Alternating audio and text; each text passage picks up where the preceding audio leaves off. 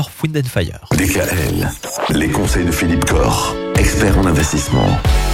Philippe Corr de GK Finance et Patrimoine à Mulhouse, vous nous parlez aujourd'hui d'une technique apparemment assez intéressante pour aller en bourse qui consiste à programmer des investissements.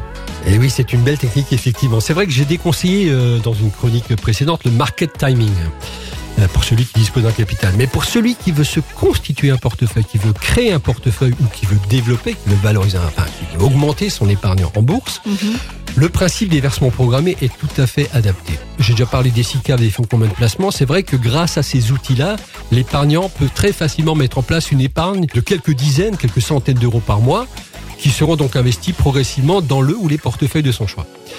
Et en faisant cela, il va bénéficier d'une sécurisation automatique de son épargne. Pourquoi donc?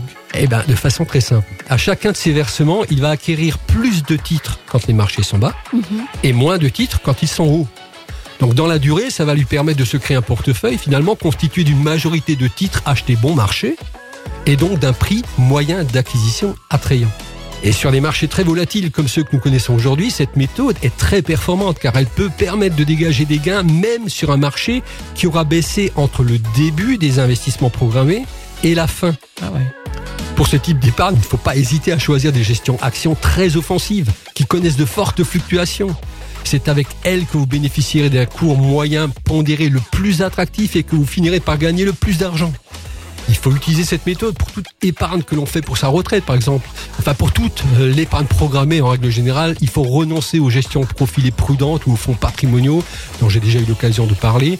Acheter régulièrement des actions sur des marchés euh, très volatiles tous les mois, c'est une belle façon de se créer un patrimoine à court attrayant et de faire de la performance finale.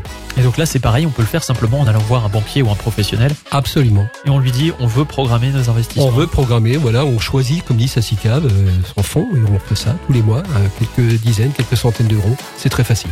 Et malgré les fluctuations boursières, donc, on peut être gagnant. Ça, c'est pas mal. Est-ce qu'on peut aussi échapper à ces fameuses fluctuations boursières? Ça, c'est la Et question. on en parlera. Ouais, on en ouais. parlera. On va vous poser cette question demain. Retrouvez l'ensemble des conseils de DKL sur notre site internet et l'ensemble des plateformes de podcast.